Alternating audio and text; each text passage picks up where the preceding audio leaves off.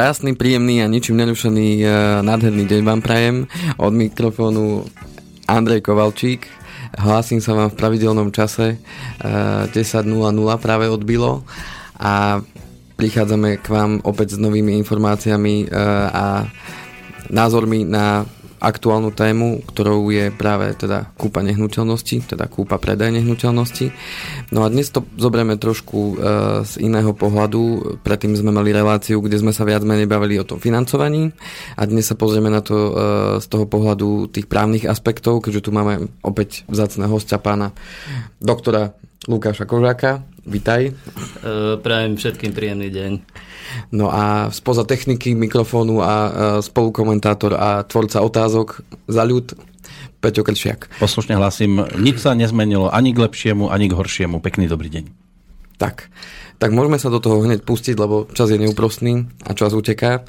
Takže Lukáš, e, môžeme začať tak e, v podstate priblížením toho procesu, lebo nie každý e, z poslucháčov kupoval nehnuteľnosť, možno sa práve teraz niekto rozhoduje, že ide kupovať a prípadne predávať, tak keby sme priblížili tak v jednoduchosti v takých jednotlivých krokoch ten, ten proces od, od začiatku až po to úspešné ukončenie toho celého procesu, či už kúpy alebo predaja. No, v podstate, ako si už aj teda naznačil, tá kúpa alebo predaj nehnuteľnosti je dosť zložitým procesom, možno práve preto, že e, nie je to vec, ktorú by e, bežný človek teda vykonával denodenne, alebo skôr sa teda s tým stretáva v jedine alebo v svojom živote. E, je preto podľa môjho názoru veľmi dôležité, aby ten, kto sa chystá buď kúpiť alebo predať nehnuteľnosť v prvom rade vedel, o čo ide a poznal aspoň, by som povedal, také základné aspekty celého toho procesu, vedel, vedel, čoho sa prípadne vyvarovať, e, na čo si dať pozor a e, o to skôr teda e, môže predísť nejakým ďalším chybám, ktoré v konečnom dôsledku môžu znamenať aj nemalú finančnú stratu, pretože spravidla tie nehnuteľnosti nie sú práve najlacnejšie a Obvykle teda pri ich kúpe alebo predaji sa manipuluje alebo prichádza sa teda do styku aj so značnými sumami peňazí, takže akákoľvek chyba e, môže sa v konečnom dôsledku aj kruto vypomstiť a jej naprávanie teda môže byť často niekoľkokrát finančne náročnejšie a nákladnejšie než to, keď sa človek tomu snaží predísť. No, aby som sa vrátil teda k tej, k tej pôvodnej otázke, uh, Začal by som asi tým, že um, ono to nie je možno celkom právna, právna otázka, ale veľmi dôležité z môjho pohľadu je správny výber nehnuteľnosti, teda v prípade, ak sa bavíme o kúpe.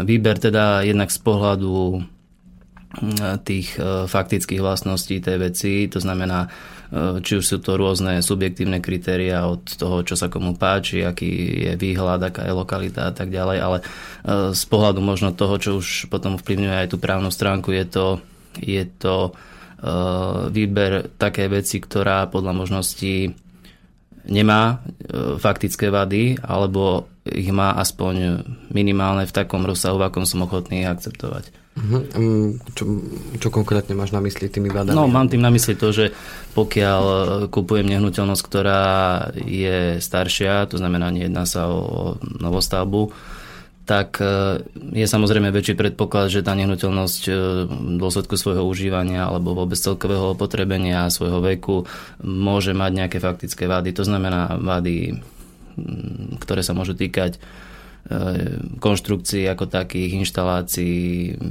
funkčnosti, ja neviem, osvetlenia a tak ďalej. Jednoducho sú to vady, ktoré sa môžu týkať fungovania tej, tej veci ako takej. Mhm, Ne, čiže- Nemám na, teraz na mysli právne vady, hej, k tomu sa možno dostaneme neskôr. Jasné, čiže máš na mysli e, staré rozvody, e, Napríklad. stará konštrukcia, ja neviem, strechy alebo, alebo múrov. Vôbec a funkčnosť, hej, je to obdobné ako keď kupujem auto, tak e, prídem a vyskúšam si ho, skúšam, či mi svietia svetla, či štartuje motor a Jasné. tak ďalej. Hej. Čiže v obdobnom duchu, len samozrejme s inými, s iným možno trošku zameraním by sa mal ten potenciálny kupujúci za, zamerať aj na, to, na výber tej nehnuteľnosti. E, Ako nedať sa možno vyslovene len by som povedal tak e, oklamať, alebo ako to opantať. slušne povedať, opantať, áno, tým prvotným dojmom to, že je, ja neviem, pekný výhľad z okna, Mhm. alebo, alebo jednoducho je to slnečný, slnečná nehnuteľnosť, je tam krásne počasie, keď som prišiel sa na tú nehnuteľnosť pozrieť, ale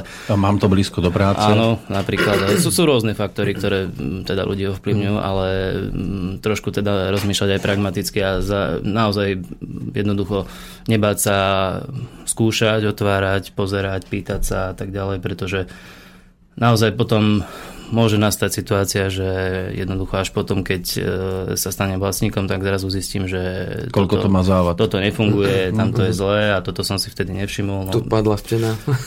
no to, to už samozrejme je no, Jasné, asi, žartujem. asi horší prípad, ale Sem má prístup sused. Áno. no, áno, to sú potom samozrejme áno. ďalšie veci, keď niekto vám povie, že ja neviem, ten dvor je, tento pozemok je váš a potom zrazu zistíte, že ten pozemok je spoločný. No. No, to už je naozaj, by som povedal, taká dosť flagrantná chyba, lebo naozaj to sa dá zistiť pomerne ľahko z e, dostupných údajov z katastra, ale Uh, to, to by som povedal asi tak, ak, asi tak e, taká ú, úvodná časť možno toho, toho procesu. Samozrejme, opačná situácia, keď tu nehnuteľnosť predávam, tak tam to zrejme odpadá, alebo predávam to, čo mám. Áno. Takže jedine tam môžem sa teda snažiť v záujme toho, aby som tú nehnuteľnosť e, lepšie predal, odstrániť tie závady, ktoré mm, jednoducho sú vyslovene buď také, že predaj tej nehnuteľnosti diskva- diskvalifikujú na tom trhu. Jednoducho tá nehnuteľnosť s takou vadou, ako má, je prakticky nepredajná alebo predajná za výrazne nižšiu cenu. Alebo prípadne sa jedná o vady, ktoré sú možno ani nie veľmi nákladné, ale by som povedal tak odra- odradzujú tých potenciálnych kupujúcich. V tom prípade sa to vyslovene oplatí um, odstrániť také, také tie drobné mm, poškodenia, estetické závady, ktoré, ktoré na prvý pohľad e, jednoducho špatia a mm, niekedy naozaj ten kupujúci e, dá aj na ten prvý dojem. Jasné. To je vždy tak. Takže to, to je zrejme tá, tá prvá fáza, ktorá nie je samozrejme ani tak otázkou právnou, ako skôr otázkou takej, no pokiaľ hovoríme o tom kupujúcom, skôr také obozretnosti a jednoducho možno dobrého premyslenia si, že čo chcem kúpiť a či naozaj je to e, vec taká, ako som si predstavoval. Jasné. No, pokiaľ teda som sa rozhodol, Mhm. že teda Čiže výber mám za sebou, takú, ako, ako chcem, tak samozrejme e, je potrebné s e, tým e, predávajúcim uzatvoriť nejakú zmluvu. Pokiaľ teda je to zmluva odplatná, um, jednoducho jedná sa o predaj alebo kúpu, tak je to, je to zmluva kúpna, ktorá v podstate je zmluvou štandardnou, obsahuje základné náležitosti v tom zmysle, um, že musia byť dostatočne určité zmluvné strany, musí tam byť dostatočne určito vymedzený predmet toho, čo sa prevádza a samozrejme teda musí byť dohodnutá aj nejaká kúpna cena. Ono už potom sú tam špecifika napríklad pri prevode vlastníctva byt, bytu, kde uh, už sa to spravuje osobitným zákonom a tam uh, tá zmluva ešte navyše musí obsahovať aj niektoré ďalšie náležitosti podľa tohto zákona. Ale mm, k tomu myslím, že tiež by sme sa ešte asi dostali. Uh-huh. Pokiaľ teraz hovoríme, tak všeobecne základom teda je nejaká tá zmluva. Tá zmluva teda sa uzavrie, podpíše sa. Je, tu by som sa možno pristavil, pretože ten moment toho podpisu je, by som povedal, tým veľmi rozhodujúcim okamihom, ktorý sa v podstate už nedá nejak vrátiť späť. To je to, je to čo by si mal každý z tých účastníkov veľmi dobre premyslieť, že to, že niečo podpíšem, nejakú listinu, nejakú zmluvu, nie je to, nie je to len tak, hej, že teraz som to podpísal a na druhý deň si to rozmyslím a poviem, že to som tak nemyslel a beriem to späť. Mhm.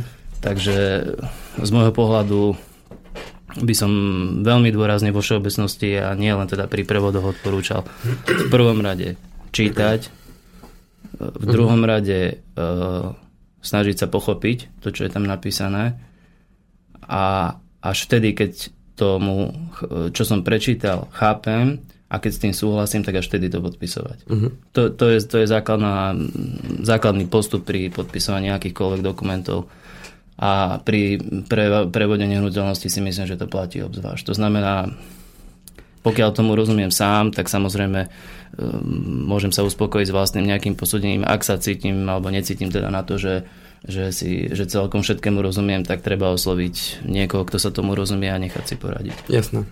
Áno, to som práve chcel sa spýtať, že či je dobre potom si zobrať aj tretiu osobu k tomu, ktorá s tým už má svoje skúsenosti. Z môjho pohľadu určite áno, pretože eh, no, ako sa hovorí, nikto nevie všetko, hej, tak eh, jednoducho pokiaľ sú ľudia, ktorí povedzme to právne povedomie majú vyššie a jednoducho sú povedzme schopní lepšie chápať aj tie právne súvislosti. Na druhej strane e, sú ľudia, ktorí objektívne jednoducho tým veciam až tak nerozumejú a tí sú práve potom jednak náchylnejší robiť e, chyby a zároveň sú aj by som povedal takou celkom vhodnou obeťou pre prípad, že na druhej strane vystupuje niekto, kto nemá celkom čestné úmysly, čo sa mm. tiež nedá predvídať. A zase keď poviem, že si chcem zobrať tretieho človeka k tomu, tak e, na základe toho konania tej druhej strany zistím, že či sa tomu bráni, alebo sa tomu nebráni. Ak sa nebráni, tak, tak nemá, a nemá čo skrývať, tak nie je problém. No, určite by som e,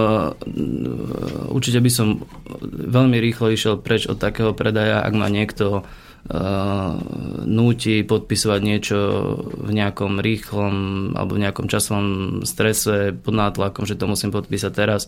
To je, by som povedal, veľmi, veľmi podozrivé a jednoducho, ak tomu nerozumiem, tak to jednoducho nepodpisujem. Ak ma niekto do niečoho tlačí, tak uh, už z princípu nie. Uh, minimálne predtým, než, než si to pozriem. Štandardom býva to, že ak sa pripravuje kúpna zmluva, jedna strana, dajme tomu, zabezpečí vyhotovenie návrhu, tak uh, je bežné, bežný proces, že tento návrh sa dá k dispozícii druhej zmluvnej strane s tým, že si ho má možnosť v prvom rade preštudovať, oboznámiť sa s ním, ak má k tomu nejaké výhrady, pripomienky, môže navrhnúť. Jednoducho je to proces tej negociácie, jednania o podmienkach tej zmluvy. To je štandardný proces. Ako náhle to e, zaváňa tým, že jedna strana príde s nejakým návrhom a trvá na tom, že teraz to musí byť podpísané hneď v tejto podobe, no ja osobne by som do toho nešiel, takú zmluvu by som nepodpísal už len z princípu. Obzvlášť, ak je to človek, ktorý eh, je povedzme laik a je, stretáva sa s niečím takým prvýkrát, tak naozaj to, to je veľké riziko. Ako môže to samozrejme dopadnúť aj pozitívne, bez nejakých problémov, ale, ale rovnako to môže dopadnúť aj úplne naopak a znovu opakujem, v hre obvykle býva značná suma peniazy. To nie sú fazulky. O Presne by... tak. Tak, výborne. No, eh, keď mám teda podpísanú kúpnu zmluvu, a sme uzrozumení obidve strany, že e, to chceme a sme to teda vyjadrili tým podpisom. Čo nastáva potom? Kedy sa stanem vlastníkom oficiálne tej, tej nenúteľnosti? Predpokladám, že podpisom kúpnej no, zmluvy to nie je. No, je to, je to presne tak, ako si povedal. E, pri prevode nehnuteľnosti sa e, vlastníkom stáva teda kupujúci až povolením vkladu vlastníckého práva do katastra nehnuteľnosti. To je veľmi, veľmi dôležitá vec, jednak teda z pohľadu toho, že kedy sa v skutočnosti stane, stane vlastníkom, ale zároveň je to veľmi dôležité aj z pohľadu z pohľadu ďalších aspektov, ktoré už sú obsiahnuté v tej samotnej kupnej zmluve. To znamená, na túto skutočnosť je potrebné myslieť už pri uh, uzatváraní tej kupnej ceny a pri dojednávaní jednotlivých podmienok. Je to podstatné predovšetkým z toho, z toho hľadiska, že momentom, kedy kataster povolí vklad vlastníckého práva, prechádza vlastnícke právo z predávajúceho na kupujúceho. To je jeden časový bod, ktorý jednoducho je daný. My ho samozrejme dopredu nevieme, kedy bude, lebo kataster má teda na to nejakú lehotu, ano. aby ten vklad e, povolil, ale vieme, že teda keď ho povolí, tak vtedy prejde to vlastnícke právo. Na druhej strane je zase určitý časový bod, kedy dochádza k zaplateniu tej kúpnej ceny. To znamená, kedy sa ten kupujúci vzdáva fyzickej dispozície s tými svojimi peňažnými prostriedkami, ktoré majú slúžiť na úhradu kúpnej ceny a kedy teda ich zároveň naopak dostáva do dispozície predávajúci. platí také jednoduché pravidlo, že ako náhle tie peňa, peňažné prostriedky odozdáva kupujúci skôr, ako sa stáva vlastníkom, tak ide do rizika. Ako náhle tie peňažné prostriedky sú odozdané neskôr, ide do rizika predávajúci. Uh-huh. A teraz samozrejme je otázka, že ako z toho von, hej, aby, mhm. aby teda, lebo samozrejme každý, každá z tých zmluvných strán logicky má záujem chrániť seba samého a teda Eh, hajiť si tie svoje záujmy a teda preto má logicky záujem na tom, aby ten spôsob zaplatenia kupnej ceny bol dohodnutý tak, ako to vyhovuje jemu. Eh, z pohľadu toho, aby, ako by som povedal, teda ostala aj, aj Vlog City, aj ovca celá, tak eh, jediné, aké také rozumné riešenie sa dá urobiť v podobe toho, že pri hotovostnom zaplatení kupnej ceny alebo teda keď má k dispozícii ten, ten eh, kupujúci celú sumu potrebnú na úhradu kúpnej ceny, je vhodné zložiť túto sumu buď do notárskej úskovy, prípadne využiť eh, obdobné služby dokumentárneho akreditivu, ktoré ponúkajú aj komerčné banky, uh-huh. kde fakticky sa v deň podpisu tej kúpnej zmluvy zloží celá tá kúpna cena do úschovy alebo do toho, do toho depozitu banke s tým, že uh, predávajúci má istotu, že kupujúci už tie peniaze zložil, uh-huh. nemôže s nimi disponovať, nemôže si ich zobrať naspäť. Na druhej strane uh, notár alebo tá banka tie peniaze uvoľní v prospech uh, predávajúceho len za splnenia tých podmienok, ktoré sú, ktoré sú dohodnuté v tých podmienkach úschovy a to obvykle býva to, že ich banka uvoľní až vtedy, keď e, bude povolený vklad vlastníckého práva a kedy teda už ten kupujúci sa stane vlastníkom. Uh-huh. Čiže daný Čiže, z vlastníctva, presne kde tak. už je zapísané vlastnícke právo. Áno. Uh-huh. A tým sa v podstate eliminuje to riziko na jednej aj na druhej strane, pretože jednoducho ak by z akýchkoľvek príčin k tomuto nedošlo, je tam väčšinou dohodnutá nejaká doba po uplynutí, ktorej sa tie peňažné prostriedky vrátia. Uh-huh. To znamená, kupujúci ich zložil, ak všetko prejde tak, ako má mm, notár alebo banka tie peniaze pustí predávajúcemu. Ak e, by to neprešlo, tak mhm. jednoducho ich vráti naspäť. To znamená, tak ako kupujúci vie, že tie peniaze prejdú až vtedy, keď mm, jednoducho celá tá transakcia prejde úspešne, takisto rovnako aj predávajúci má tú istotu, že e, ten kupujúci už tie peniaze zaplatil pri podpise a že si to nerozmyslí a nepovie mu po povolení vlastníckého práva, že no tak prepáč, ale jednoducho ja tie peniaze nemám a ne, nezaplatím. Jasné. Takže tým pádom, keď do toho vstúpi takáto tretia osoba, z hľadiska právneho v poriadku, či už je to teda tá banka Určite alebo notár, Určite tak áno. môžu byť spokojní teda obaja. Aj predávajúci, aj kupujúci majú istotu v tom, že keď budú splnené podmienky, tak to celé prebehne tak, ako má. Ja ako vo všeobecnosti klientom toto riešenie odporúčam vždy, pokiaľ je to teda možné Niekedy je tá situácia špecifická v tom duchu, že povedzme tie peňažné prostriedky nie sú k dispozícii v hotovosti, je to platené alebo financované buď v časti alebo v celom rozsahu z úveru aj tam si myslím, že pokiaľ sa dobre dá, nedá sa to možno vtedy riešiť cez notárskú úschovu, ale banky myslím si, že vedia poskytnúť produkt obdobného charakteru, kedy sa dá zadefinovať či už do úverovej zmluvy alebo prípadne nejakého iného, iného mm, zmluvného vzťahu, že uh, jednoducho tie peňažné prostriedky z, z toho úveru budú uvoľnené až po splnení týchto podmienok, o ktorých sme hovorili. Mm. Štandardne, však zrejme ste o tom hovorili v tých predošlých reláciách, štandardne banky pri financovaní cez hypotekárne úvery uvoľňujú tie peňažné prostriedky už e, na základe len podaného návrhu na vklad záložného práva, čo samozrejme vôbec nekorešponduje s momentom, kedy prechádza vlastnícke právo. Je to, je to zaužívaný postup, nie, nie je to samozrejme v rozpore so zákonom, ale ale z pohľadu ochrany práv tých účastníkov si myslím, že to nie je postup, ktorý by bol e, vyvážený a vhodný pre obidve strany. Áno, to znamená, že e, keď si do toho už zašiel teraz, tak sa opýtam, lebo býva to naozaj zvykom, tým, že ja teda sprostredkovám aj tie hypotekárne úvery, tak e, mnohokrát sa deje to, že tá banka komunikuje aj s tými predávajúcimi, aj s tými kupujúcimi. A hlavne pri návrhu, podpise návrhu na vklad toho záložného práva, čiže tu okrem toho, čo si spomínal, že návrh na vklad vlastníckého práva sa podáva, tak tu je ešte jeden ďalší dokument navyše a to je mm, v podstate to, čo pripraví banka a to je ten návrh na vklad záložného práva, tak väčšina kupujúcich teda je s tým uzrozumená a žiada si, aby tie peniaze teda prišli čím skôr. Takže podľa toho, čo si ty hovoril, tak tu je vo väčšom riziku práve ten kupujúci. Áno, určite, určite áno, pretože no, nebol by vo väčšom riziku vtedy, pokiaľ by tá banka peňažné prostriedky z úveru poskytla priamo jemu. V tom prípade samozrejme by tie peňažné prostriedky ostali jemu a zaplatil by ich teda až podľa toho, ako by bolo dohodnuté zmluve.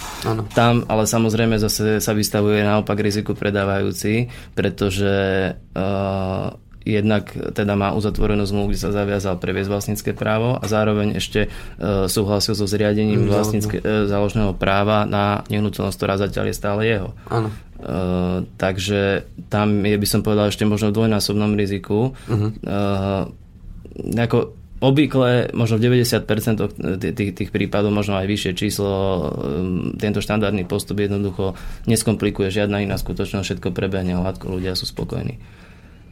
Ale no, ja sa pýtam, je e, rozumné vždy sa teda spolahnúť na to, že všetko pôjde hladko a čo ak nie. Uh-huh. Pretože naozaj to, to nie, nie, je, nie je to záležitosť, kde narábame s desiatimi alebo, alebo stovkami eur. Obvykle sú to sumy ďaleko vyššie a ako náhle by tam vznikol nejaký, nejaký zásadný problém, tak eh, jednoducho riešenie tej situácie môže byť naozaj veľmi komplikované a veľmi, veľmi náročné. Aj časovo, aj finančne. A preto si myslím, že riešenie, či už cez tú notárskú úschovu alebo cez eh, takéto služby bank, ktoré naozaj tie náklady tam predstavujú mm, v rozmedzi možno, ja neviem, od 100, 200, maximálne možno do 300 mhm. eur podľa tej sumy, aká sa skladá do, do notárskej úschovy, tak naozaj pri pri tom objeme e, financií, ktoré sa vynakladajú na samotnú kúpu tej nehnuteľnosti, si myslím, že je to, je to e, dobre a správne investovaná suma. Či už teda to zaplatí jeden z účastníkov, ktorý na tom viac trvá, alebo sa dohodnú, uh-huh. že to bude, budú znášať na polovicu. Každopádne si myslím, že, že to nie sú, nie sú zbytočne vyhodené peniaze. Uh, ja som mal takúto uh, skúsenosť, poviem tú moju skúsenosť teda z praxe. Uh, a môžeme si dať potom prestávku, tak uh, bol to tiež uh, predaj nehnuteľnosti, kde teda môj klient kupoval nehnuteľnosť, no a trvali sme práve na tom, že, že tie finančné prostriedky z banky odídu až na základe toho zapísania vlastníckého práva.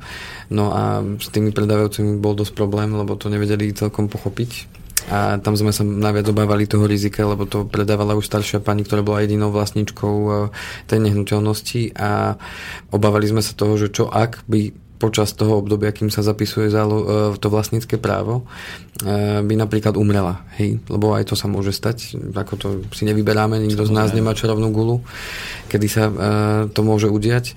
Takže sa obávali e, práve toho a preto sme aj v banke sa dohodli tak, že to budeme riešiť až takýmto spôsobom, nie na návrh, na vklad záložného práva, ale až na predložený toho vlastníckého práva. Že až tedy banka uvoľní finančné prostriedky a teda predávajúci boli naozaj tak prekvapení a trvalo to teda naozaj dosť času im to vysvetliť nakoniec tým, že sa tam dala nejaká záloha v hotovosti uh, u notára, teda do úschovy a tak ďalej, uh, tak boli ochotní to teda akceptovať. No a nakoniec sa to podarilo. Pani je nažive, neviem, či už ešte stále, ale bola nažive počas toho, toho procesu. Ale čo by sa inak dialo, keby počas tej transakcie zomrela? To, to asi vysvetlí Lukáš. To je, to je veľmi, veľmi komplikovaná. Alebo jediná dedička, alebo jediná majiteľka. No, ako z okolností, prečo som som pozeral niekoľko rozhodnutí Najvyššieho súdu už e, jednoducho e, tam sa naráža na dva aspekty, pretože na jednej strane e, platí, že dedičstvo sa nadobúda smrťou poručiteľa. To znamená, ak v čase, kedy ten predávajúci zomrie, ešte nedošlo k povoleniu vkladu vlastníckého práva, tak stále je vlastníkom. Čiže ak v tom čase ešte bol vlastníkom a zomrel, tak tým momentom, kedy zomrel, by jeho potenciálni dedičia mali nadobudnúť podiel na jeho majetku, čiže aj na tej prehozenej nehnuteľnosti. To je jeden aspekt. Druhý aspekt je potom to, že e, on za života podpísal nejakú zmluvu, je to nejaký prejav vole, ktorým je viazaný. A v podstate aj tí jeho potenciálni dedičia, ktorí sú jeho právni nástupcovia, by mali byť tým jeho prejavom viazaní. Uh-huh. No, je to aj teda, čo som pozeral tie rozhodnutia, sú to také, by som povedal, trošku trošku uh, šalamúnske rozhodnutia, lebo z pravidla, pokiaľ ten kataster sa o tom nedozvie a prebehne to jednoducho ten vklad, tak e, sa to zapíše a v princípe teda sa to nepovažuje za, za nesúladné zo zákonu. Na druhej strane, ale aj Najvyšší súd v niektorých tých svojich rozhodnutiach pripustil, že e, jednoducho pokiaľ sa niektorý z tých dedičov domáha určenia, že tá vec stále patrí do dedičstva, pretože v čase umrtia toho poručiteľa boli vlastníkom, tak nie je dôvod takémuto návrhu nevyhovieť. Uh-huh. Čo už je samozrejme riziko, pretože niekto v tom čase už zapísaný ako nový vlastník a zrazu sa dozvie, že jeho nehnuteľnosť je predmetom takéhoto konania, že patrí tá nehnuteľnosť do dedičstva. Ak súd určí, že patrí, tak prakticky by sa s ňou malo naložiť ako s majetkom, ktorý sa má prejednať v dedickom konaní. A čo v situácii, ja viem, že to je netradičné, že sa to možno ani nikdy nestane, ale som majiteľom domu, ktorý predávam a už som na tom trošku zle, chcem ísť do domova dôchodcov. Predávam to, aby som mal za čo ešte dožiť, ale ja v priebehu tej transakcie zomriem, peniaze som ešte nezinkasoval a teraz ten, kto si ten dom kupuje, už to má prepísané, ale ešte to nezaplatil. No a kde sú potom teda tie peniaze? ešte u neho, oni sa postupne, akože oni sa presunú No, ak, to, to by, komu, komu by to, to dával by tie peniaze? Komu by ich dával? To by znamenalo, že by musela byť v kúpnej zmluve dohodnutá dohodnutý taký spôsob zaplatenia kúpnej ceny, že ten uh, kupujúci zaplatí celú kúpnu cenu až do niekoľkých dní od povolenia vkladu. Áno, ale v takom komu prípade, by ich platil, keby ten majiteľ zomrel a nemal no, by žiadnych dedičov? To už by bol potom samozrejme problém, že, že komu, no. on podľa zmluvy no. by ich mal zaplatiť na nejaký účet pravdepodobne. No, jemu, ale ten účet už by bol v podstate nedostupný. Uh, priznám sa, nesredol som sa za, za Ja viem, že to je málo pravdepodobné, bolo by to, ale bolo by to veľmi zvláštne, lebo jasný. jednoducho, ak by, ak by dedičov nemal, ako to dedičské konanie prebehne tak či tak, lebo jednoducho tam ten proces ide, ide z úradnej moci. To by prepadlo štátu? Alebo... V podstate, pokiaľ nemá dedičov, tak áno, tak to dedičstvo by mal preziať štát. Uh-huh. Čiže ja potom kúpujem Ale ten otázka dom je potom zase, ako by sa k tomu štát, štát postavil, že či by prípadne aj ten štát sa nedomáhal učenia, že, ten, že tá nehnuteľnosť je predmetom dedičstva. Uh-huh. Keďže v čase toho to proces, ešte ten, ten uh-huh. prevod nebol završený. Uh-huh. Takže neviem to, ako to... Preto e, vidíte, sám vlastne ako ste naznačili takouto otázkou a to tých uh, situácií môže byť mnoho no, naozaj od situácií, kedy e, niekto umrie a je to vec, ktorá je nezávislá od vole tých zúčastnených strán, od naozaj možno až podvodných konaní, kedy jedna alebo druhá strana, ja neviem, môže pomôcť napríklad... prípady, kedy sa niekto snažil 2-3 razy predať ten istý byt. A, a naraz. Hej. povolil sa vklad v prospech toho, kto podpísal zmluvu prvý a tí ďalší dvaja nemali tušenie o tom, že pred hodinou uzavrel ten dotyčný s niekým stolička teplá. No a toto sú všetko tie aspekty, ktoré kľúčovo súvisia s tým, eh, kedy prechádza vlastnícke právo a kedy eh, dochádza k zaplateniu kúpnej ceny. To je alfa omega pri, pri predaji nehnuteľnosti vôbec. Keby sme odhľadili od všetkých iných nejakých, nejakých drobných uh, ďalších vecí, tak toto je, toto je absolútne kľúčové. Pretože na tom naozaj stoja a, a padajú možno všetky, všetky ďalšie možné problémy. Alebo aspoň ich väčšina. Prestávka? Dajme prestávku.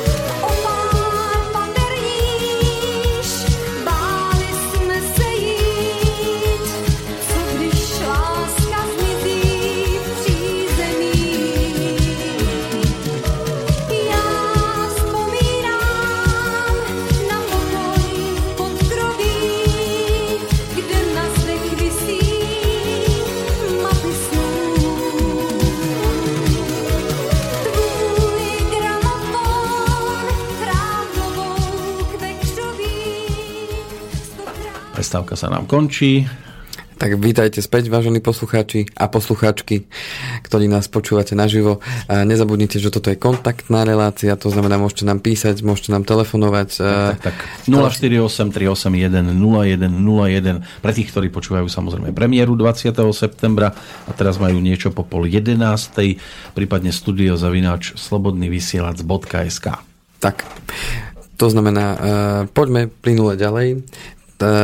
Prešli sme si celý ten uh, proces vo všeobecnosti, nerobili sme rozdiel medzi, medzi kúpou uh, bytu, uh, kúpou, kúpou domu alebo teda pozemku alebo nejaké iné nehnuteľnosti. To znamená, že skúsme sa teraz, ak môžeme Lukáš zamerať na, na kúpu bytu, lebo uh, určite sú nejaké špecifika medzi kúpou bytu a kúpou domu.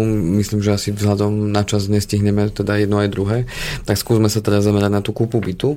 To znamená, že keď ten proces, ktorý sme si predstavili, teraz dáme už do konkrétna na byt, tak e, pri tom výbere, na čo si mám dať pozor, dáme tomu pri tom byte a môžeme prejsť pri tej kúpnej cene e, a tak ďalej a na tie náležitosti spojené s tým procesom. Áno, tak v podstate, ako sme, ako sme už spomenuli, to, čo som hovoril na úvod o, o tom všeobecnom skúmaní toho faktického stavu, to si myslím, že je univerzálne bez ohľadu na to, či sa jedná o byt alebo dom alebo nejakú inú nehnuteľnosť. Samozrejme, inak sa to posudzuje podľa charakteru tej nehnuteľnosti, nakoľko byt má svoje špecifika ako stavba, takisto dom, takisto, takisto pozemok alebo chata alebo akákoľvek iná nehnuteľnosť. E, To sú skôr otázky možno také naozaj faktické, niekedy až technické, uh-huh. takže mm, to asi myslím si, že nie, nie je predmetom dnešnej relácie, aby sme sa tomuto nejako dopodrobne venovali. Uh, Skúsme tie čo by ale bolo dobré uh, z, toho, z toho právneho hľadiska, uh, možno k tomu sme sa ešte možno nedostali v tej všeobecnej časti, ale môžeme to teda spomenúť pri tých bytoch. Základom, keď teda od niekoho niečo kupujem, je overiť si, či ten, kto mi tú nehnuteľnosť predáva, je skutočne aj vlastníkom. Uh, Overiť sa to dá jednoducho cez katastr nehnuteľností. Mm, Dneska je teda prístupná internetová verzia, kde behom krátkeho času si môžem overiť, eh, aký, aký je stav uh, tejto nehnuteľnosti, kto je evidovaný ako je vlastník na katastri nehnuteľnosti. Vidím tam dokonca, kedy ho nadobudol, na základe akého titulu a tak ďalej. A čo je aj samozrejme nemenej dôležité, vidím tam aj prípadné ťarchy. Uh-huh. A to je vec, ktorá by mala byť eh, tiež veľmi dôsledne sledovaná, pretože uh, môže sa stať situácia, že ten predávajúci ma ubezpečuje o tom, že jednoducho ten, tá nehnuteľnosť, ten byt nemá žiadne ťarchy, nie sú tam žiadne záložné práva, vecné bremena alebo niečo podobné. A keď sa pozriem na list vlastníctva, môžeme zistiť, že to nie je celkom tak, hej, čo môže byť teda buď, že o tom ten predávajúci nevedel, alebo, alebo mi to chcel z nejakého dôvodu zatajiť. Uh-huh. Hej, takže jednoducho, toto sú veci, ktoré um, by som mal skúmať vôbec na začiatku toho, aby som si overil, či vôbec jednak teda ten, kto mi to sa snaží predať, je oprávnenou osobou, či, či je teda vlastníkom a zároveň e, či na tomto byte neviaznú nejaké iné práva v prospech tretich osôb. To znamená, môže to byť e, záložné právo na nejakú pohľadávku, môže to byť e, vecné bremeno, napríklad právo do životného bývania, užívania pre niekoho. Mhm. Pre starú mamu alebo pre Napríklad. niekoho. Mhm. Takže to samozrejme asi by som nechcel hej, kúpiť byť s tým, že mm, tam niekto cudzí má, má právo doživotne bývať. Áno, to, to, asi nie. by asi výrazne narušilo moje nejaké predstavy o, Tu, o pokojnom bývaní. tu budete bývať a s vami aj stará mama. To je bonus. bonus na tom. Áno, takže toto Chcem sú ešte- všetko veci, ktoré sa, sa dajú pomerne jednoducho, jednoducho zistiť. Uh, výborne, to znamená, že tí, ktorí sú uh, počítačovo zdatní, tak môžu to nájsť na katastar portáli, na uh, webovej stránke. Uh, a čo tí, ktorí mm, nemajú možnosť, alebo ktorí nevedia až tak s tým, s tým robiť, majú možnosť si vypýtať ten list vlastníctva nemajú, na môžu, katastri môžu priamo? buď osobne na správu katastra, pokiaľ teda mm, to majú v dosahu, že jednoducho je to, mm, kupujú tú nehnuteľnosť v blízkosti svojho bydliska, nemusia cestovať Mhm. niekde cez pol republiky, ale e, pokiaľ by to aj bolo, že kupujem tú nehnuteľnosť niekde vzdialené, dnes sa dá výpis katastra v podstate na každej, na každej pošte zabezpečiť. Ja neviem, teraz približne, či to stojí okolo 4 eur. Nerobia to na, síce na počkanie, ale behom možno jedného, dvoch dní jednoducho je ten výpis tam pripravený, môžem si ho prevziať. Nemusím kvôli tomu cestovať napríklad z Košic do Bratislavy, aby som si vyťahol list vlastníctva. No samozrejme už ten, ten výpis e, je potom spoplatnený, čo ten internetový nie je. Áno. Na druhej strane no, internetový výpis nie je nejak právne záväzný, má len informatívny charakter, takže Mhm. už som sa niekedy stretol aj s tým, že bol nesúlad medzi internetovým výpisom a, Mhm. a originálom. Takže keď chce mať na, úplnú istotu, tak najlepšie je si požiadať o ten ten, výpis ten na právne účely. treba, on deve, zase v druhej väčšine prípadov bude zodpovedať skutočnosti, ale samozrejme znovu zdôrazňujem, má to len informatívny charakter. Jasné, No, každopádne by som povedal, určite je to lepšie pozrieť si ten, aspoň ten internetový, ak nie žiaden. Mhm. Jasné, To určite. určite áno. No, e, ďalšia vec, ktorú možno by som mohol, alebo ma mohlo zaujímať, je to, že mm, ako by som to povedal, v akej, v akej finančnej kondícii sa ten predávajúci nachádza. Mám na mysli tým, či dajme tomu nehrozí, že v priebehu zavkladovania tej nehnuteľnosti e, môže prísť e, do hry nejak, nejaké exekučné konanie, ktoré je vedené voči predávajúcemu a môže napríklad zablokovať celý ten, ten prevod až do času, kým sa tá exekúcia nevyrieši. Uh-huh. No, to je niečo, čo sme už v podstate spomínali aj v tej predošlej relácii, mm, kedy do, po dlhú dobu teda jednoducho toto bol problém overiť si, ale už teda vzhľadom na to, že existuje ten centrálny register exekúcií, tak opäť mám možnosť si toho predávajúceho v vozovkách preklepnúť a pozrieť si, že teda či nie je nejakým, nejakým dlžníkom, či nie sú voči nemu vedené nejaké exekučné konania a tak ďalej. Ono samozrejme nie, nie je to úplne, úplne 100% v tom zmysle, že môže byť, že v čase, kedy to ja pozerám pri tom uzatváraní tej zmluvy, tak Áno. žiadna exekúcia tam nie je a môže sa tam objaviť na druhý deň po podpísaní tej zmluvy. To, to už e, jednoducho tomu sa vyhnúť asi nedá. Ale napriek tomu znovu je to, je to, by som povedal, veľmi dobrý nástroj, kedy sa dá vyhnúť nejakým problémom len tým, že obetujem 2, 3, 4 eurá a pozriem si, e, Jasné. že jednoducho keď vidím, že ten človek tam má 5-6 exekúcií a na liste vlastníctva tam nie sú tie plomby, no tak môžem očakávať, že je tam minimálne dosť vysoké riziko, že niečo z toho sa tam môže objaviť e, počas toho, kým sa bude zavkladovať to naše vlastnícke právo. Teda Jasné. ten- na základe našej, našej zmluvy. Tu len tak podotknem k tomu centrálnemu registru tých exekúcií, tak od jednej klientky a teda posluchačky som dostal takú otázku, a to skôr bola taká rečnícka otázka, že, že prečo je to spoplatnené? Prečo napríklad e, to není e, zadarmo, hej? Ale nečakala odo mňa odpoveď, ona bola len tak nemilo prekvapená, že tak dobre, konečne nejaký centrálny register, ale aj tak je spoplatnený. No, ne, neviem presne odpovedať na tú otázku, môžeme špekulovať, No, môžeme že, špekulovať, že či áno, to je jasné. kvôli nákladom alebo kvôli nejakej mm, snahe zarobiť, to si osobne teda veľmi nemyslím, že by to bola nejaká mimoriadne zisková činnosť. No, možno len pre pripomenutie, aj e, elektronický kataster nehnuteľností bol v podstate vo svojom začiatku spoplatnený a obdobným princípom. A až po nejakej dobe, myslím niekoľkých rokov, došlo k tomu, že mm, sa z toho stala bezplatná aplikácia. Takže môžeme očakávať, dúfajme, To- dúfajúc v budúcnosti, že by sme to mohli. odhadnúť, či to bude sledovať tento osud, ale, ale tak či tak si myslím, že aj keď teda to je spoplatnené vzhľadom na výšku tých poplatkov a rozsahu, v akom to bežný človek mm. bude potrebovať použiť, si nemyslím, že sú to sumy, ktoré by boli nejako, nejako likvidačné. To netvrdím, to netvrdím, to šlo pri, Takže- možno o princíp, že teda, Naozaj vzhľadom na to, čo ten systém prináša a e, akým problémom mi môže pomôcť e, sa vyhnúť, aké peniaze ušetrí, tak si myslím, že to, tie sumy naozaj nie sú, uh-huh. nie sú nejaké závažné. jasné, však ako tu nešlo ani o tú sumu, Jasné. ale skôr o, tú, o ten princíp. No, aby sme sa možno vrátili k tým, k tým bytom, lebo zase som teda to trošku poňal z takého všeobecného rozsahu. Uh, toto sú veci, ktoré by som teda mal skúmať ešte, ešte asi predtým, než, než uh, do toho vstúpim. Uh, byty sú možno špecifické tým, že okrem týchto takých všeobecných aspektov by ma malo zaujímať napríklad aj to, uh, v akom stave je celkový ten bytový dom.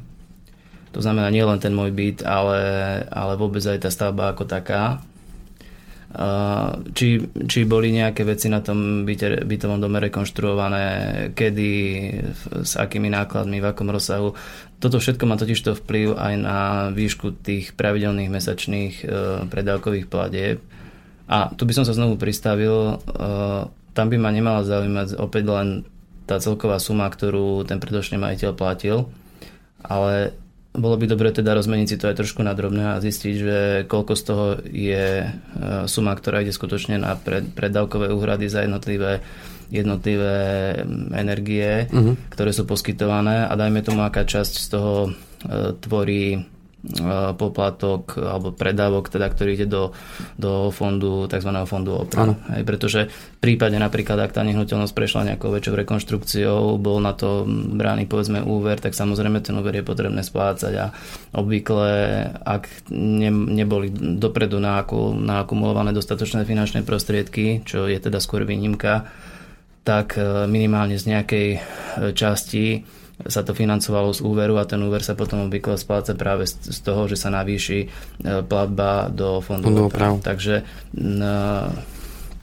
nemusí byť e, mesačná platba 150 eur na jednom byte rovnaká ako na druhom, pretože e, v jednom prípade mi z tých 150 eur môže ísť povedzme 75 eur do fondu oprav, čoho sa spláca úver a ja vlastne si predplácam na, na e, úhradu tepla, studenej vody a tak ďalej, len ten, ten rozdiel, hej, samozrejme z toho sa ešte odratávajú poplatky za výkon správy a tak ďalej, za výťah, za osvetlenie. Jasné. Ale v druhom prípade, možno keď e, by ten dom nebol rekonštruovaný alebo jednoducho by ten poplatok do fondu bol nižší, tak mi ide na tieto predávkové služby ďaleko vyššia suma. Čo sa potom odrazí v konečnom vyučtovaní ročnom, pretože ak som za rok zaplatil na tých predávkových platbách na tie médiá ja neviem, polovičnú sumu, ako v tom druhom prípade, tak samozrejme pri spotrebovaní rovnakého množstva tých energií, tak v jednom prípade mám, mám nedoplatok, v druhom možno preplatok, alebo mi to pokrie. Áno. Takže toto sú možno tiež také veci, ktoré, ktoré by som odporúčal si zistiť ešte predtým. No, ono samotný, samotný predaj toho bytu je mm, obdobný, ako teda ten proces prebieha, podobne ako to, čo sme hovorili. Uh, má to isté špecifika, ale to už je skôr z toho právneho pohľadu, nakoľko musí tam byť vyriešený vzťah uh, k pozemku, pretože vždy sa predáva ten byt spoločne, pokiaľ teda je vlastník bytu aj vlastníkom pozemku, lebo môže byť, nemusí byť, keď nie, tak je tam zo zákona zriadené vecné bremeno.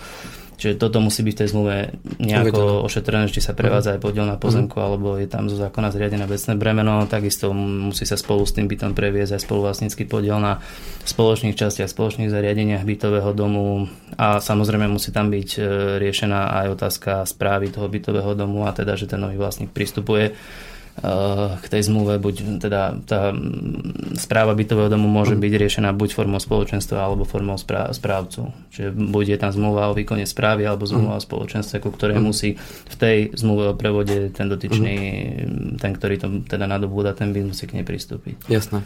No, keď sme pri kúpnej zmluve, uh, tak ja som sa stretol s tým, že klienti veľmi radi navštevujú uh, Google, nájdú si tam uh, nejaký vzor kúpnej zmluvy a v snahe ušetriť na poplatkoch za advokáta alebo teda právnika, tak uh, si to urobia akože sami, aj si to sami podpíšu, potom dochádza k tomu, že ide, idú na kataster s návrhom na vklad, ktorý si tiež sami napíšu a potom to odozdajú na katastri a po troch týždňoch im príde domov list, že teda boli tam nedostatky na dve a štvorky a uh, zastavili konanie uh, a čo, čo teraz? Uh, no, to sme možno nespomenuli na úvod. Uh, je treba povedať, že tú zmluvu o prevode vlastní, vlastníctva alebo t- uh, kúpnu zmluvu si v zásade môže samozrejme pripraviť a vyhotoviť ktokoľvek, kto ju vie napísať, vie, aké má mať náležitosti, alebo minimálne teda sa cíti na to, že je schopný takú zmluvu spraviť. Zákon nepredpisuje to, že by zmluvné strany museli si túto zmluvu nechať vyhotoviť či už notárom, advokátom alebo kto, kýmkoľvek iným iným. Čiže je to slobodná voľba, slobodné rozhodnutie každého z tých účastníkov, či sa spolahne na seba, na svoje schopnosti, alebo osloví, osloví niek- niekoho Niekoho, kto to vie spraviť. Uh, no, toto, čo si naznačil, ja by som povedal tak, e, samozrejme tie vzory sú k dispozícii a možno opäť v mnohých prípadoch budú plne použiteľné, pokiaľ ten človek teda trošku vie, e, vie čo má pozmeniť, čo má doplniť, tak v mnohých prípadoch sa mu možno podarí úspešne završiť ten proces e, prevodu aj na základe takéhoto vzoru. Uh-huh. No na druhej strane to, čo si naznačil, že, že môže dôjsť k tomu, že kataster preruší to konanie, pretože tá zmluva môže byť po formálnej stránke, mať nejaké vady, nedostatky alebo môže tam byť nejaký iný problém. To je by som povedal ešte tá lepšia varianta toho, čo sa môže uh-huh. stať vtedy, ak to nevyjde. Uh-huh. Pretože toto sú spravidla veci, ktoré sa dajú potom pomerne jednoducho odstrániť uh-huh. buď nejakým dodatkom, alebo jednoducho Dá sa to upraviť. Buď to ten človek ano. je schopný ešte upraviť vo svojich možnostiach, alebo už keď vidí, že nie, alebo aj nerozumie tomu, čo mu ten kataster napísal, tak vtedy spravidla ide za niekým a žiada teda, aby mu e, toto nejakým spôsobom napravil. No, ale môžu sa stať práve e, také situácie, o ktorých sme hovorili už aj v tej prvej časti, ktoré môžu nastať práve kvôli tomu, že tí ľudia nevedia niekedy e, odhadnúť a doceniť mieru určitého rizika, ktoré na seba berú či už v súvislosti s tým momentom zaplatenia tej kúpnej ceny, momentom, kedy prevádza sa, alebo teda prechádza vlastnícke právo z predávajúceho na kupujúceho.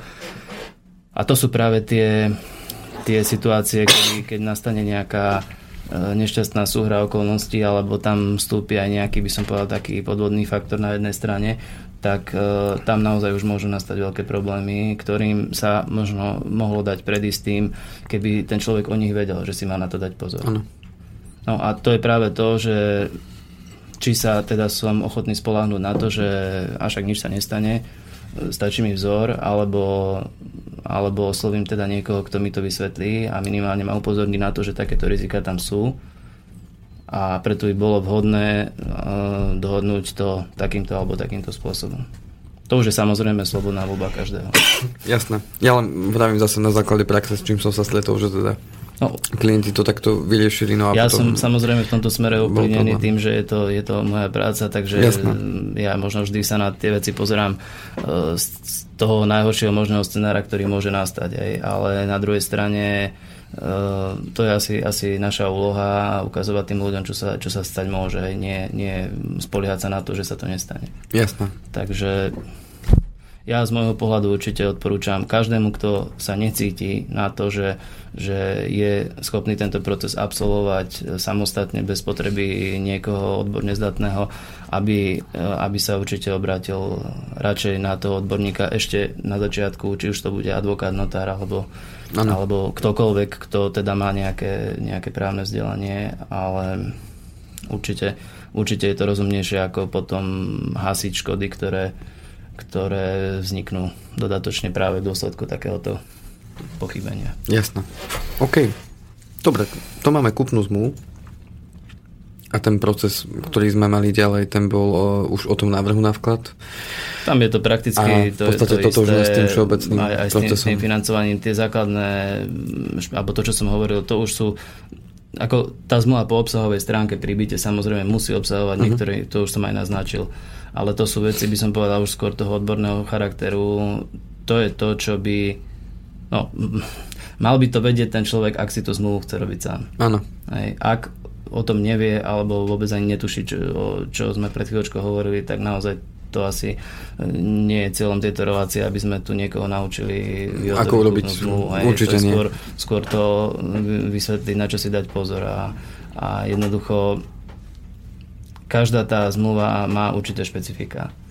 Či už zmluva na byt, či už zmluva na dom, na pozemok a tak ďalej. Ako v princípe majú spoločné, e, spoločné náležitosti, ale určite majú aj svoje odlišnosti a je dobre minimálne, aby ten, kto ich uzatvára, o nich vedel. Jasné.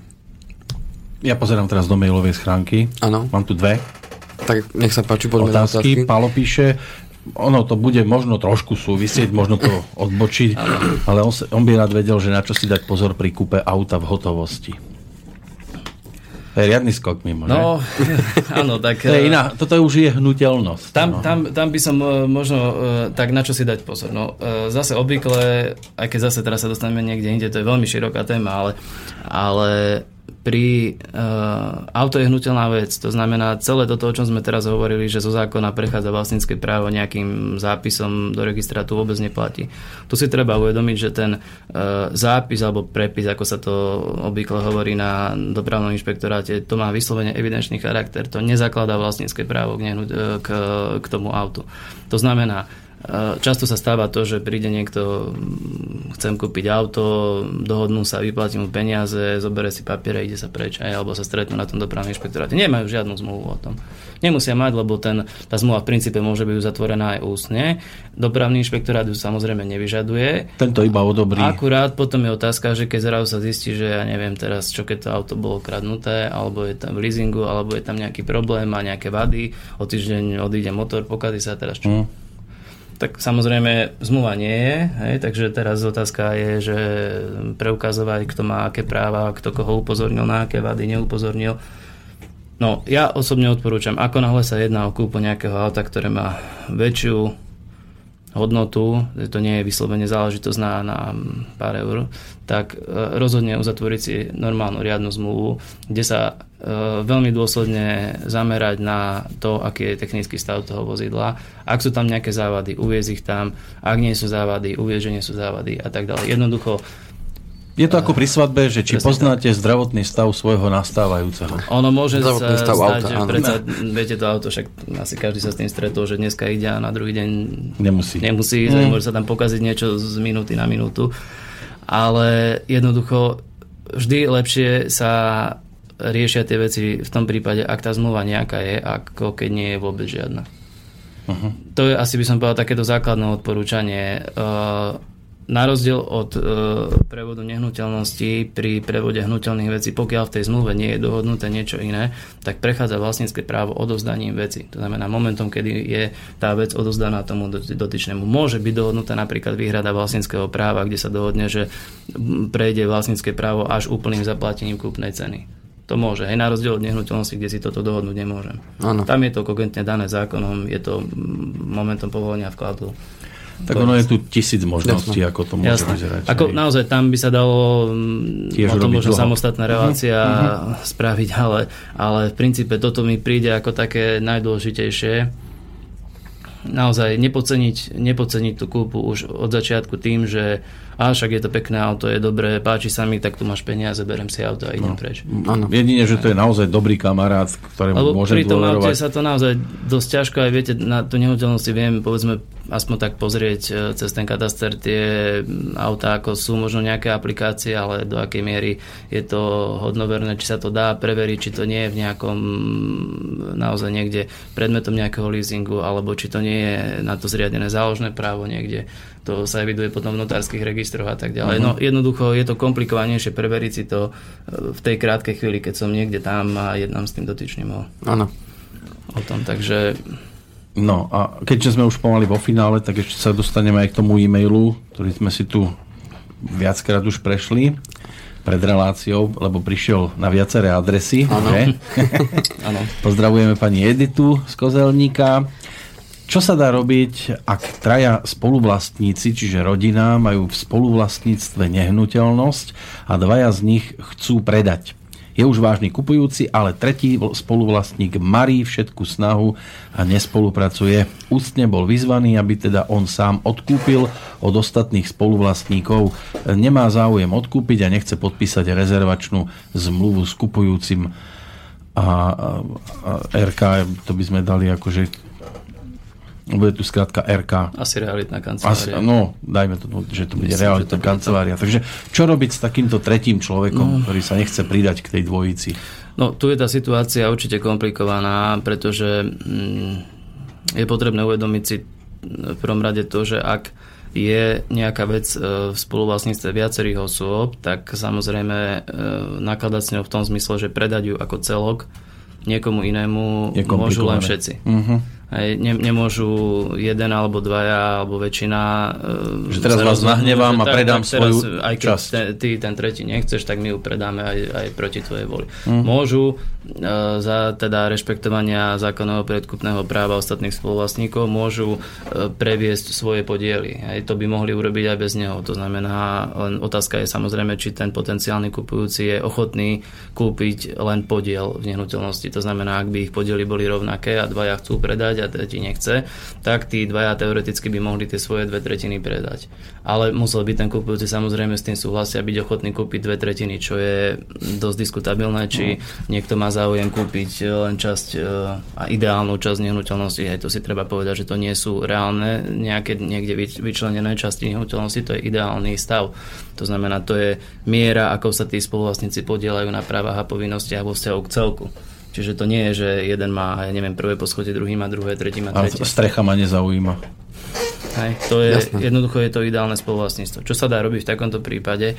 No, mm, ako by som povedal, bez uh, toho, že by sa to riešilo súdnou cestou, ja prakticky nemám ako toho toho nespolupracujúceho spoluvlastníka prinútiť, aby či uh-huh. už reagoval na moje listy, alebo aby uzavrel nejakú zmluvu. To jednoducho urobiť nemôžem, eh, aby som ho nejako prinútil k tomu, aby to podpísal, alebo aby som mnou spolupracoval.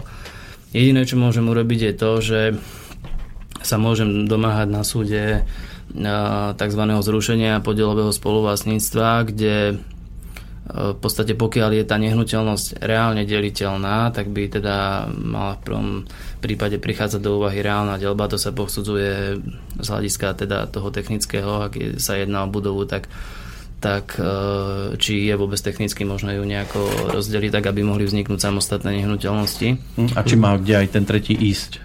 A, pokiaľ tá nehnuteľnosť e, reálne deliteľná nie je, tak samozrejme potom prichádza do úvahy ďalšie spôsoby a to je buď, že uh, ju prikáže do vylúčeného vlastníctva jednému alebo druhému, niektorému z tých spoluvlastníkov s povinnosťou vyplatenia primeranej náhrady tým ostatným. No a pokiaľ by ju nechcel nikto, tak v takom prípade, že dajme tomu, ja poviem, že chcem zrušiť spoluvlastníctvo, ja nechcem byť spoluvlastníkom a ten zostávajúci povie, ale ja ju nechcem, tak uh, v takom prípade súd môže zrušiť to spoluvlastníctvo tzv. nariadením predaja nehnuteľnosti. Uh-huh. No, čo je ale zase ako je to zákonné riešenie, len je to riešenie, ktoré v konečnom dôsledku ukráti všetkých tých spoluvlastníkov. To si niekedy tí, práve tí v úzovkách nespolupracujúci neuvedomujú, že týmto riešením v podstate stratia aj oni, pretože keď jednak sú tam troby celého toho súdneho konania, nejaké poplatky a tak ďalej, ale v konečnom dôsledku sa ten predaj nehnuteľnosti po takomto pravoplatnom súdnom rozhodnutí realizuje cez exekúciu, cez súdneho exekútora, kde opäť teda jednak to niečo stojí a je tam otázka toho, či sa to bude predávať za znaleckú cenu, prípadne v nejakých ďalších kolách za nižšie ceny a tak ďalej. Čiže nakoniec sa môže stať, že naozaj na tom výrazne stratia všetci, teda nie len tí, ktorí chceli predať, ale aj ten, ktorý nechcel. Hmm. A možno, že v tom čase už si uvedomí, že naozaj sa mohol aj na začiatku radšej, radšej dohodnúť, len no, niekedy je to naozaj také, že tí ľudia si potrebujú tým prejsť. No, ale vyslovene... A ešte medzi ľudské vzťahy, ako sa pokazia. Áno. No vyslovene v tejto fáze, kedy to nie je predmetom ešte súdneho konania a nie je možnosť ako prinútiť toho zostávajúceho spoluvlastníka na to, aby tú zmluvu podpísal alebo uzavrel. Právnou cestou nie je jedine teda, ak by, ak by existovalo niečo, čím teda by vedeli tí zostávajúci spoluvlastníci ho nejak príjmeť, aby to svoje rozhodnutie zmenil. Hej, že teda jednoducho je to pre ňoho výhodné z nejakého iného hľadiska. Hej. Ak, možno, že sú tam v hre ešte nejaké iné vzťahy medzi nimi, tak... Mm. No tiež možností je kopec, nevidíme úplne presne do detailu do tohto prípadu a a zase by to sedelo iba na jeden a na druhý už vôbec nie. Čo na budúce? Tak na budúce, keďže sme si prešli v skratke byt a teda špecifika pri tom byte, tak eh, v tej budúcej relácii sa zamrieme na dom, prípadne domy, domy pozemky. Domy, pozemky a... Stromy, domy, stromy, domy. A sniežik bude poletovať. A zamerieme sa na tie špecifika, ktoré práve kúpa a predaj týchto nehnuteľností v sebe skrývajú. Takže ďakujeme poslucha- poslucháčom za trpezlivosť a za to, že nás eh, dokázali počúvať až celú hodinu. Ďakujeme aj za otázky. No a tešíme sa aj na tie, ktoré prídu po relácii, keďže nás budete môcť počúvať samozrejme aj z archívu. Tam budú môcť písať inak? Budú môcť písať na, na moju e-mailovú adresu, prípadne na môj Facebook uh, Kovalcik Andrej zavináč uh, alebo Andrej.kovalcík? Sám prekvapený. Sám do... prekvapený, lebo nepoužívam často tú mailú schránku. Myslím, že Andrej.kovalcík, ale myslím, že že bude uvedená pod reláciou ju nájdete. Pod reláciu nájdete. Uh, prípadne, keď to napíšete aj na studio, tak Mm, pa, pa, Volám sa vôbec Andrej Kovalcik? Je som to ja. Takže môžete písať tam, prípadne ak si nájdete aj Lukáša, tak môžete písať priamo aj Lukášovi. No a tešíme sa teda na vás o dva týždne. Ak by bola nejaká zmena programu, dáme vedieť, veríme, že nie. Tak do počutia, priatelia. Ano, pekný Ďakujem deň. pekne, príjemný deň všetkým. Táto relácia bola vyrobená vďaka vašim dobrovoľným príspevkom. Ďakujeme za vašu podporu.